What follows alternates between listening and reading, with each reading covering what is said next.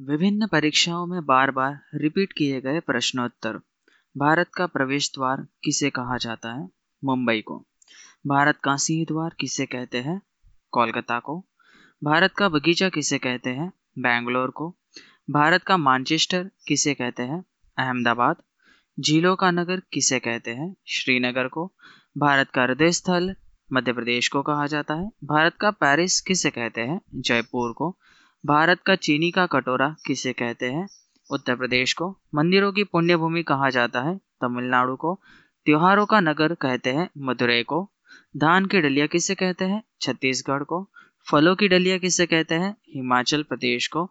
और संतरों की राजधानी किसे कहते हैं? नागपुर को। Thanks for watching please like share and subscribe